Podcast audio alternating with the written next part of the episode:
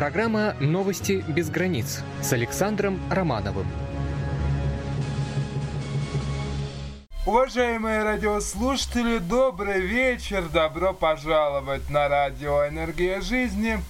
Сегодня в нашем выпуске у нас с вами э, будет не то чтобы уникальная, но интересная возможность как и посокрушаться об утрате былых э, достижений и Олимпов, э, так и порадоваться э, новым открытием.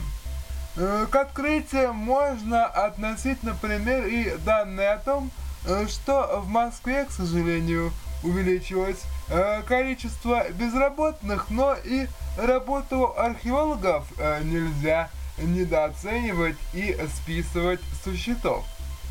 Обо всем более подробно через несколько секунд.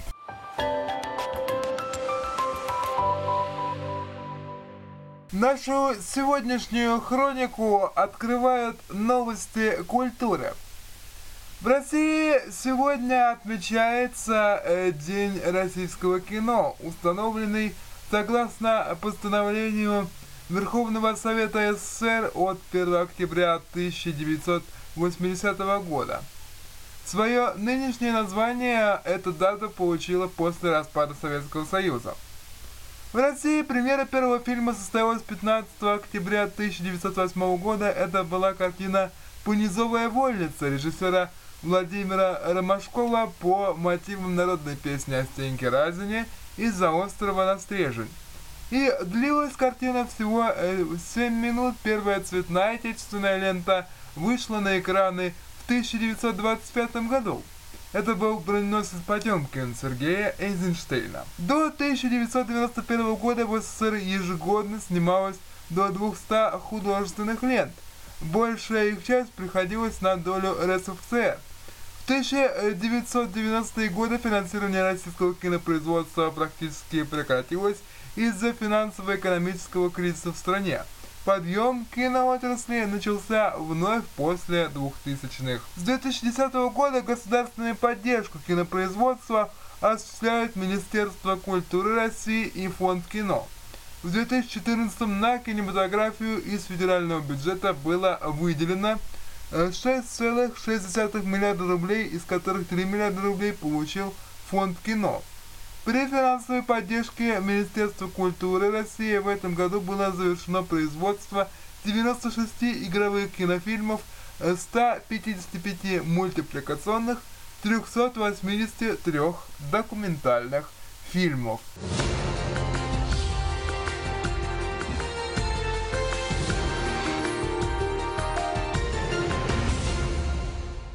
Европа все больше погружается в проблему миграции. С марта 2014 года по март текущего года в Великобритании э, по опубликованным э, официальным данным оказалось около 330 э, тысяч человек, почти на 100 тысяч больше, чем за предыдущие 12 месяцев. При этом премьер-министр Дэвид Кэмерон в ходе избирательной кампании 5 лет назад – обещал ограничить приток мигрантов 100 тысячами человек в год. Ранее сообщалось, что число мигрантов на границах Евросоюза достигло в июле рекордных э, 107 500 человек. Это наивысший показатель с 2008 года, когда начали вести подсчеты. Только в одной Германии число мигрантов, претендующих на политическое убежище по итогам этого года может составить 750 тысяч человек, что неудивительно, учитывая катастрофическую демографическую динамику в Германии. Ничуть не лучше у нас обстоят дела в образовательной э, сфере, по крайней мере, касательно отдельно взятых э, нескольких школ. В Воронеже эти самые три школы все еще не готовы к началу нового учебного года. По данным пресс-службы прокуратуры области, речь идет о школах номер 73 и э, 75, а также учебно-воспитательном комплексе имени Киселева. Все три учебных заведения расположены в Советском районе Воронежа. Роспотребнадзор не подписал в отношении этих школ акт приемки и готовности к новому учебному году. Этот документ свидетельствует о готовности школы к принятию детей на обучение, а также подтверждает соответствие условий образовательного процесса требованиям безопасности для жизни и здоровья школьников. Прокуратура объявила предостережение директорам этих школ недопустимости срыва подготовки к новому учебному году. В этом году в первый класс в Воронежской области, в частности, пойдут 22,3 тысячи человек.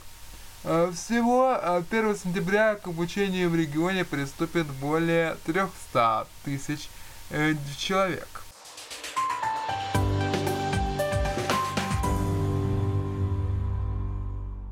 Кого-то привлекает книга рекордов, а кто-то просто хочет э, получить себе знаковую достопримечательность. Так, видимо, решила администрация сербского э, горнолыжного курорта Златибор, на котором началось строительство панорамной канатной дороги. В этой связи состоялась церемония закладки первого камня – в ее основание. Канатная дорога горнолыжного типа соединит центр Златибора с горнолыжной трассой э, Торник. Длина возводимого сооружения составит 9 километров. Как заявил на церемонии э, Милан Стаматович, глава муниципалитета Чаятина, в состав которого входит Златибор, это э, будет самая протяженная канатная дорога в мире. На ней будет курсировать 55 кабин. Пропускная способность дороги составит около э, 100 тысяч человек в час. Оборудование поставляет французская компания Помогаски. Завершить строительство объекта планируется в 2016 году в местной туристической организации подчеркнули, что канатная дорога будет способствовать росту туристического потока. Один из крупнейших горнолыжных курортов Сербии ежегодно принимает 250 тысяч туристов которые проводят на отдыхе свыше 1 миллиона ночевок.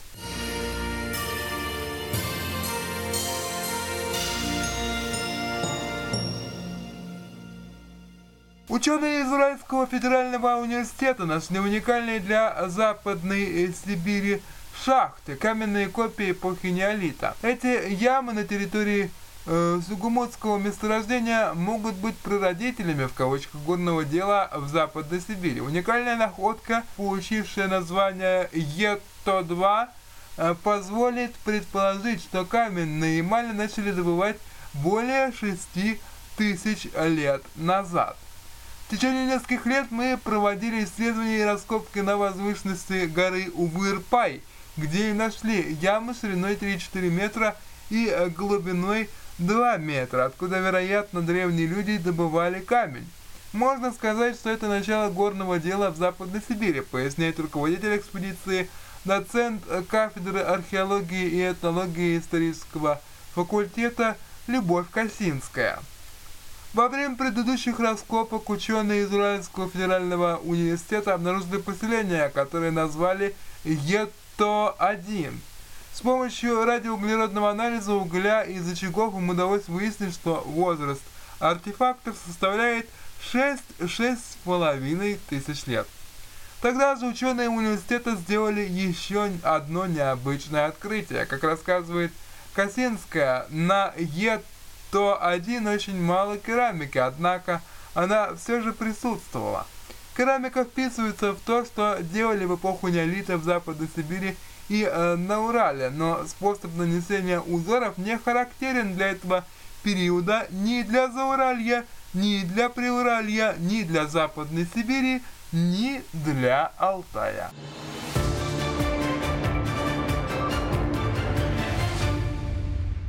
Мы выходим на конечную часть нашего выпуска. Вот заключительное сообщение.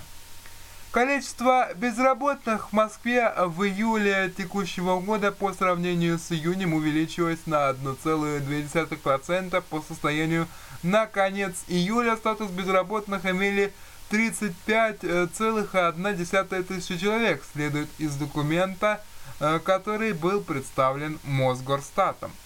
Всего в концу июля 2015 года в органах Государственной службы занятости Москвы состояли на учете 50,0 тысяч человек, не занятых трудовой э, деятельностью.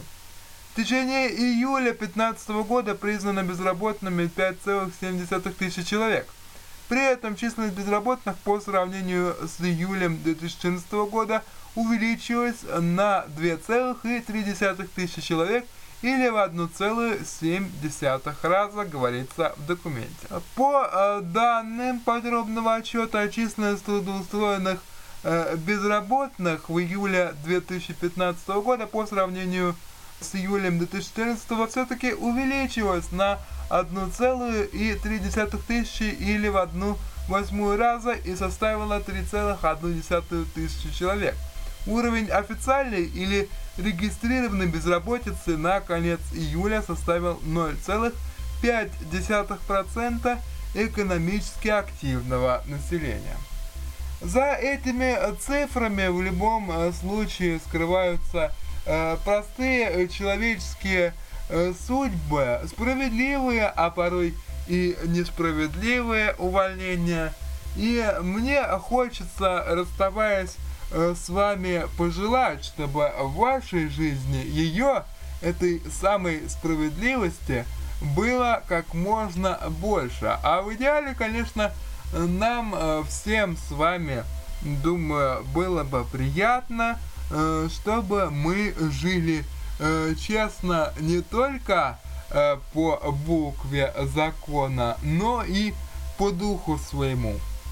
Уважаемые э, радиослушатели, это был выпуск э, программы «Новости без границ». Я благодарю вас за внимание, желаю спокойной ночи и оставайтесь с нашим радио настолько, насколько это возможно. Мы всегда ждем ваших откликов.